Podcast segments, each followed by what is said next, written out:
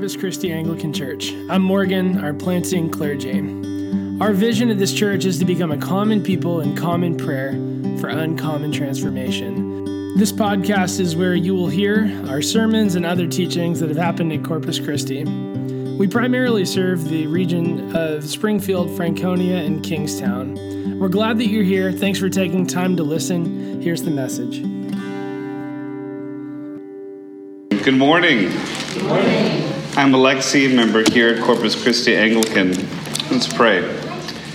Gracious Father, we thank you for this morning. We ask that these words written to the Colossians long ago would be written afresh to us in this day. We pray this in the name of Jesus. Amen. Art, we are in a series on the book of Colossians. Last week, Father Morgan asked us to think about what does it mean to suffer for the right reasons? To suffer with Christ. St. Paul is writing his letter to the Colossians from prison, and so he, he asks the Colossians to think about suffering and what it means to suffer. In this week, we get a series of admonitions from verse 6 through 15, which I'll walk us through in a series of teachings that are very relevant for our day. But first, I'd like us to think a little bit about Colossae. Colossae doesn't exist today as a major city. So, unlike some of our cities that we have letters and epistles to, you can go to Colossae today, and what you'll see is just a road in Turkey. It has not been a very well excavated site, so we don't know as much about what was in Colossae, whether we assume that it had a synagogue because of the nature of the letter, and the nature of the admonitions, but we don't quite know all the ins and outs, what temples were relevant in the city of Colossae. But if you think about this, it, Colossae is a um, it's a city up in the mountains. It's a city up in these higher plains. So I'd like you to imagine as we're thinking about this, I'd like you to imagine waking up as a Christian in Colossae, maybe on a morning not unlike today, hopefully a little less humid because you're up in the mountains. But I'd also like you to think well, what would life have been like when we received a letter from St. Paul? So I'd like you to think about waking up early. I'd like you to think about the sound of sheep, since there are sheep in this part of the world. And I'd like you to think about what it would mean to be part of a small group that's gathering, uh, opening up this letter from St. Paul. Colossae is not. Um, I mean, there's some speculation that it was on a, a trade route of some sort, but in many ways, it's it's not a uh, overly significant place. And so it's it's written. We have this beautiful letter written to a place that is being encouraged to live out the Christian life. In many ways, the Colossians faced a choice. They faced a choice about what they would worship they faced a choice about what their lives would be like. So in Colossians, similar to many Roman era cities, I want you to imagine that many, the, the big thing that we'd be worried about if we were in Colossians was, I mean, a bit timely, plague, disaster, the water going bad, disease, trade going poorly, robbery, thievery, the destruction of property. And so, what would often happen in these places in the Roman world is the gods served as the protection. So, why did you pay fidelity to the gods? Why did you have these feast days? Why would you do anything related to the gods? Well, the gods, in many ways, protected us from plague, disease, calamity. And they were very uh, participatory places. So, when, if we were in Colossae, we were asked to give uh, you know, our kind of weekly or yearly or quarterly due, it would have been a festival occasion, meaning everyone would have come out, except maybe for the Jews. they would not have participated. And so, if you were adding yourself to a group of people who would not participate in these festivals, it was very noticeable. It was very noticeable. And a tendency in the early era, era when there was calamity, was to blame the Christians. Why? Because they had upset the gods. As Bishop N.T. Wright puts it, in this era of the life of the ancient world, the gods were not seen as, you know, up in the sky the way we might have been taught them in school if you had a classical education. The Greek gods, the Roman gods weren't seen as uh, just different things you thought about. They were seen as inhabitants of the city. They were seen as inhabitants just like you and I were inhabitants. So the thinking went we have these invisible inhabitants in our city, we must not upset them. If we upset them, they will do things either mischievous or terrible to us. This is why we needed to do certain things for them. So if all of us weren't on board, the gods were clearly unhappy. You can see then why in this early era the Colossians would have, you know, they would have at this point had these teachings of Jesus being taught to them. So you can imagine the Sunday morning, maybe when we received Paul le- Paul's letter, someone would have given a teaching about the Lord's Prayer, which we just heard. And in the Gospel of Luke, we hear the Lord's Prayer in, this, in, in our reading today, this real persistence to keep asking. Keep asking and be persistent, which would have been pretty significant. You might have, in your week, found someone you had to keep asking. Maybe there was a debt, maybe there was an unsettled matter for trade. There's all sorts of things, the ways you would connect with other people. And so, in the Colossians experience, to be a Christian, Paul, as Father Morgan reminded us last week, asks us to think about what it means to share in his suffering. And this week, he's giving us a series of teachings. So I'm going to get us into the text. Therefore, as you received Christ Jesus the Lord, so walk in him rooted and built up in him and established in the faith, just as you were taught, abounding in thanksgiving. See to it no one takes you captive by philosophy and empty deceit according to human tradition, according to the elemental spirits of the world, and not according to Christ. For in him the whole fullness of deity dwells bodily, and you have been filled in him who is the head of all rule and authority. I'm going to just pause this for this first part. Because in the text today, the first part in many ways is really focused on the worship of other gods. And the second part is really focused on a second thing the Colossians were dealing with, which is the Jews in the city were saying, why not become Jewish? you say he's the Messiah, we don't agree with that. Come to temple. You don't need to be doing following this Jesus fellow. So Paul is talking to two different temptations that they're facing. I'm going to relate one of them to us today. But why is Paul focused on authority? Why is Paul focused on rule? Well, I want to go back and posit to you that one of the reasons he's talking about rule and authority in such emphasis, not only because we believe that Jesus is King and Lord, but so much in the ancient world in terms of your worship involved authority and power.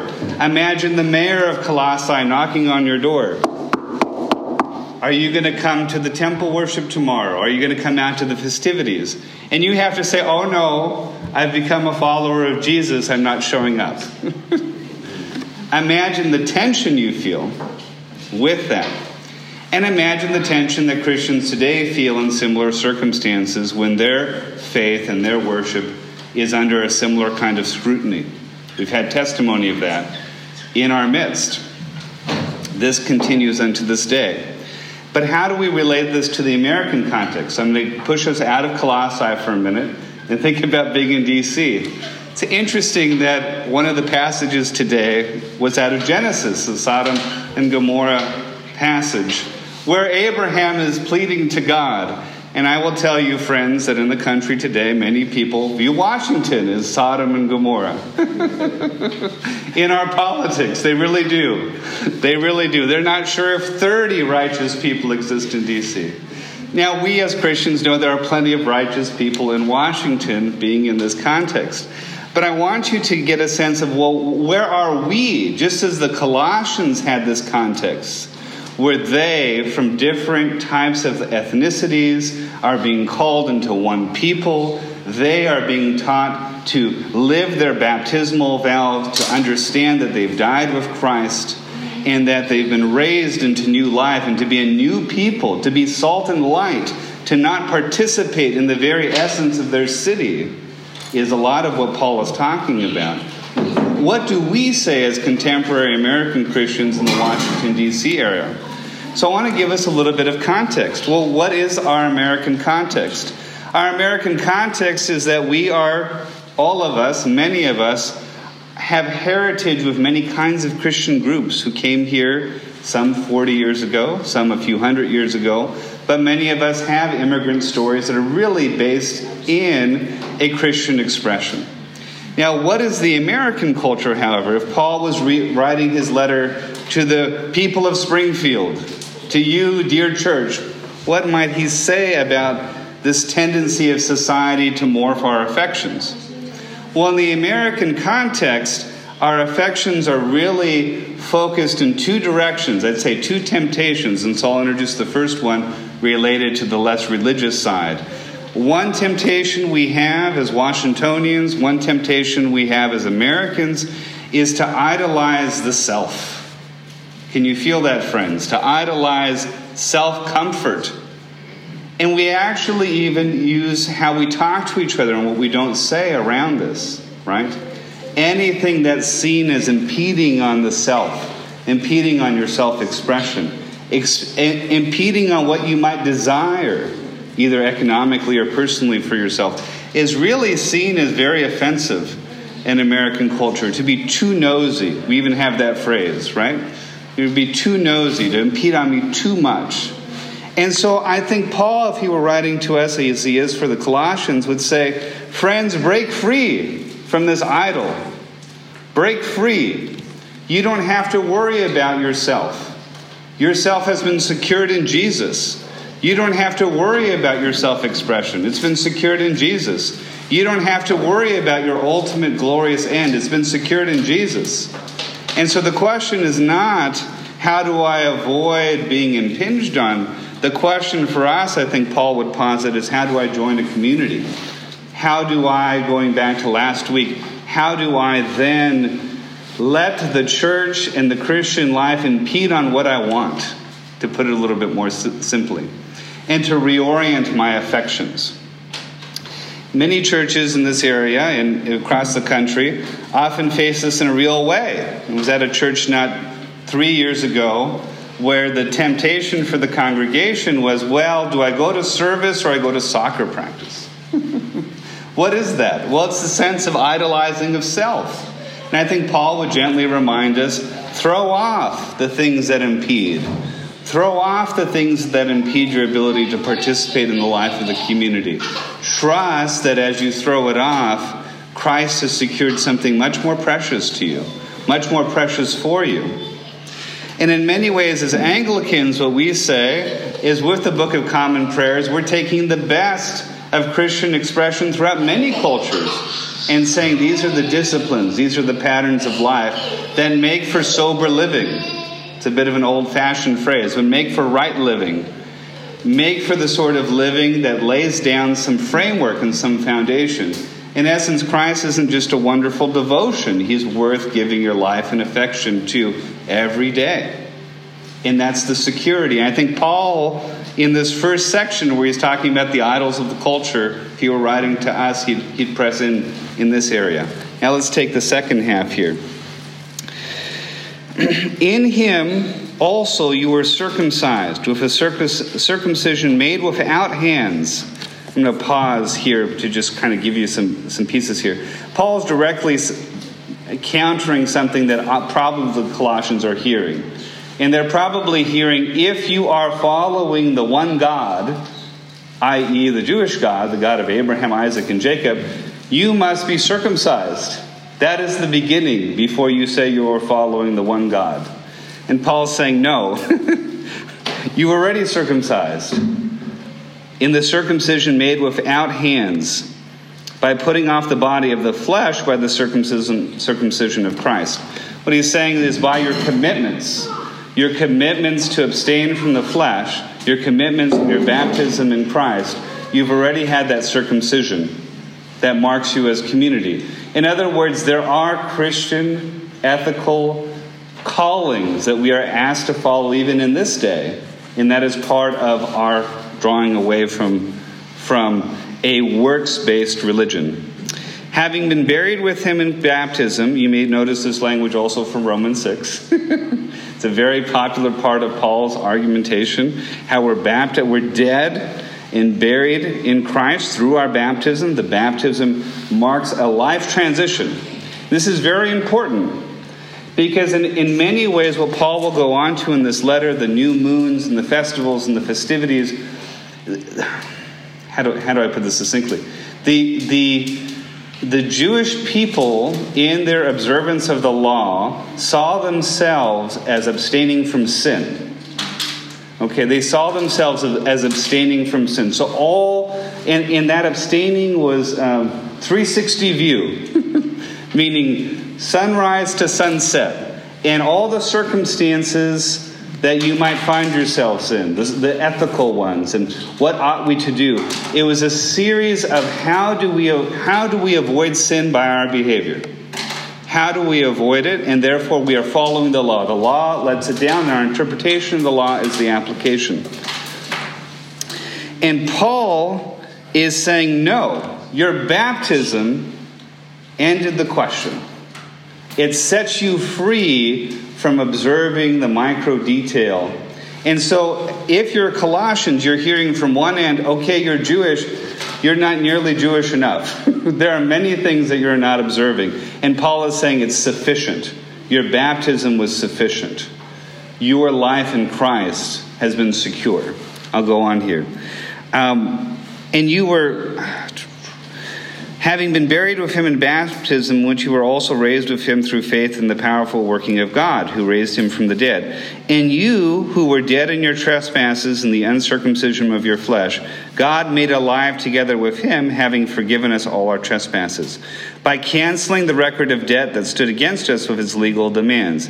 This he set aside, nailing it to the cross. He disarmed the rulers and authorities and put them to open shame by triumphing over them in him.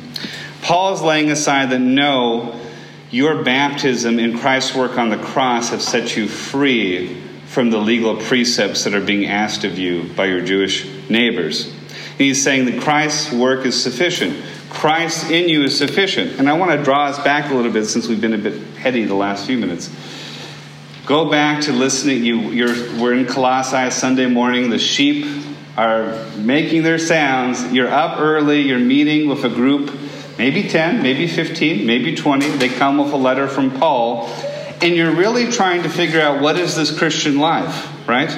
It seems to have a lot less rules, a lot less festivities. But somehow I'm being asked to make a change in my heart.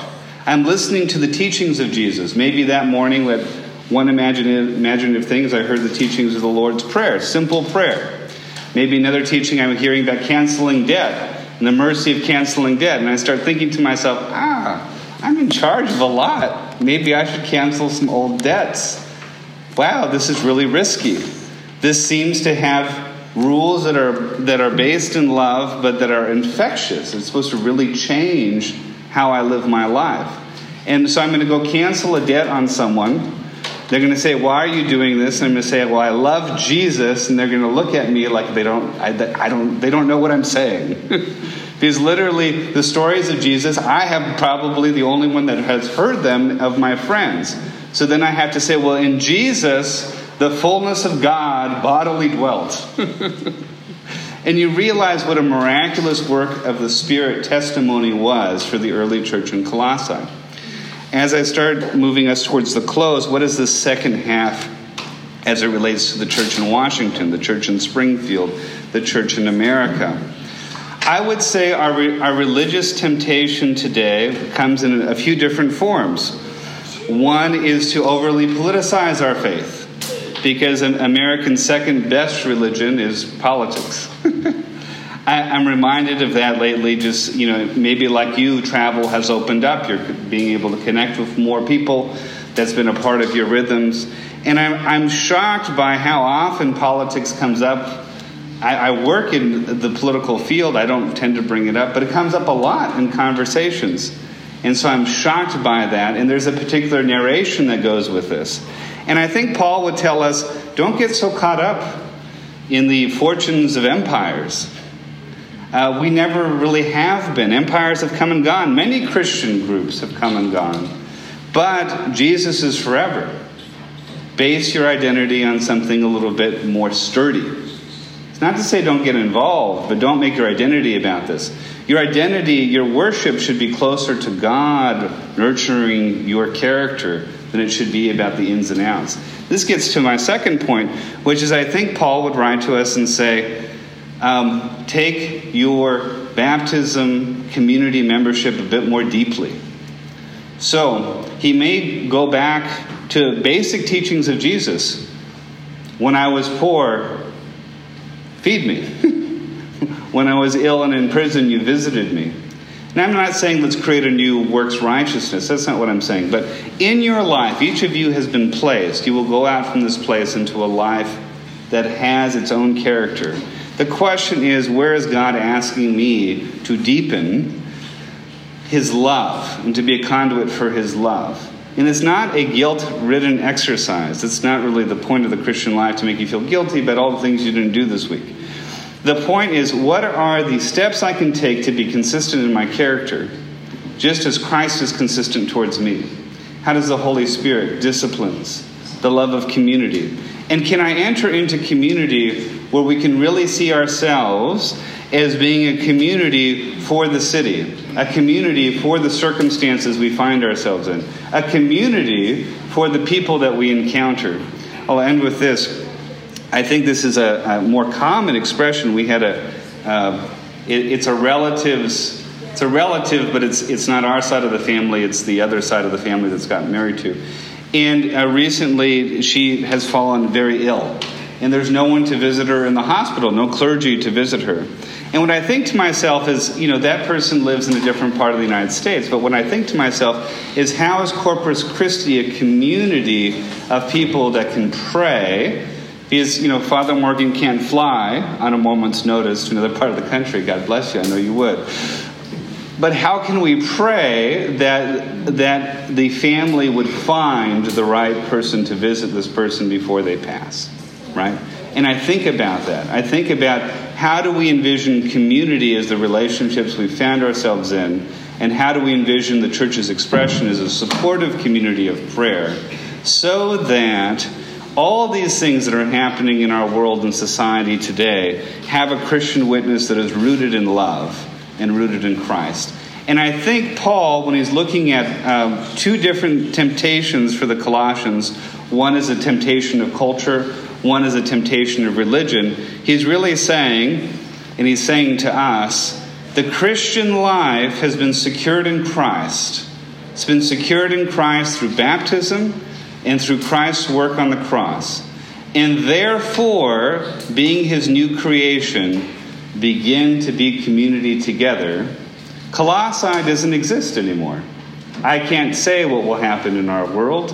What I can say is the witness of Colossae the witness of those Christians in God's economy, God's view, was salt and light to this community.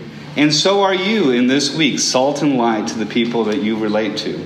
And so be thinking this week how can I invite Christian family from Corpus Christi into prayer for the needs that I face? And it's a shift. It's a shift made possible by our baptism through the work on the cross, by the Holy Spirit, made in weakness, as Paul would say. This is not a sense, of, it's not a plan for, for uh, hard work, it's a plan for grace to inhabit the heart so that we're more attentive to all the circumstances that we face. Let's close in prayer. Gracious Father, we thank you for your faithfulness to the church in all ages, and we ask that you would be faithful to your church here. Corpus Christi Anglican, the Anglican Church in North America, and our brothers and sisters in other communions who are one with you, even if we haven't figured that out on earth. We ask that you would be with us this week. Help us to see where you are and to invite community into the process, just as Paul was urging the Colossians to form a new identity in a world that was not recognizing your work Help us be conduits of your grace. We pray this in the name of Jesus. Amen.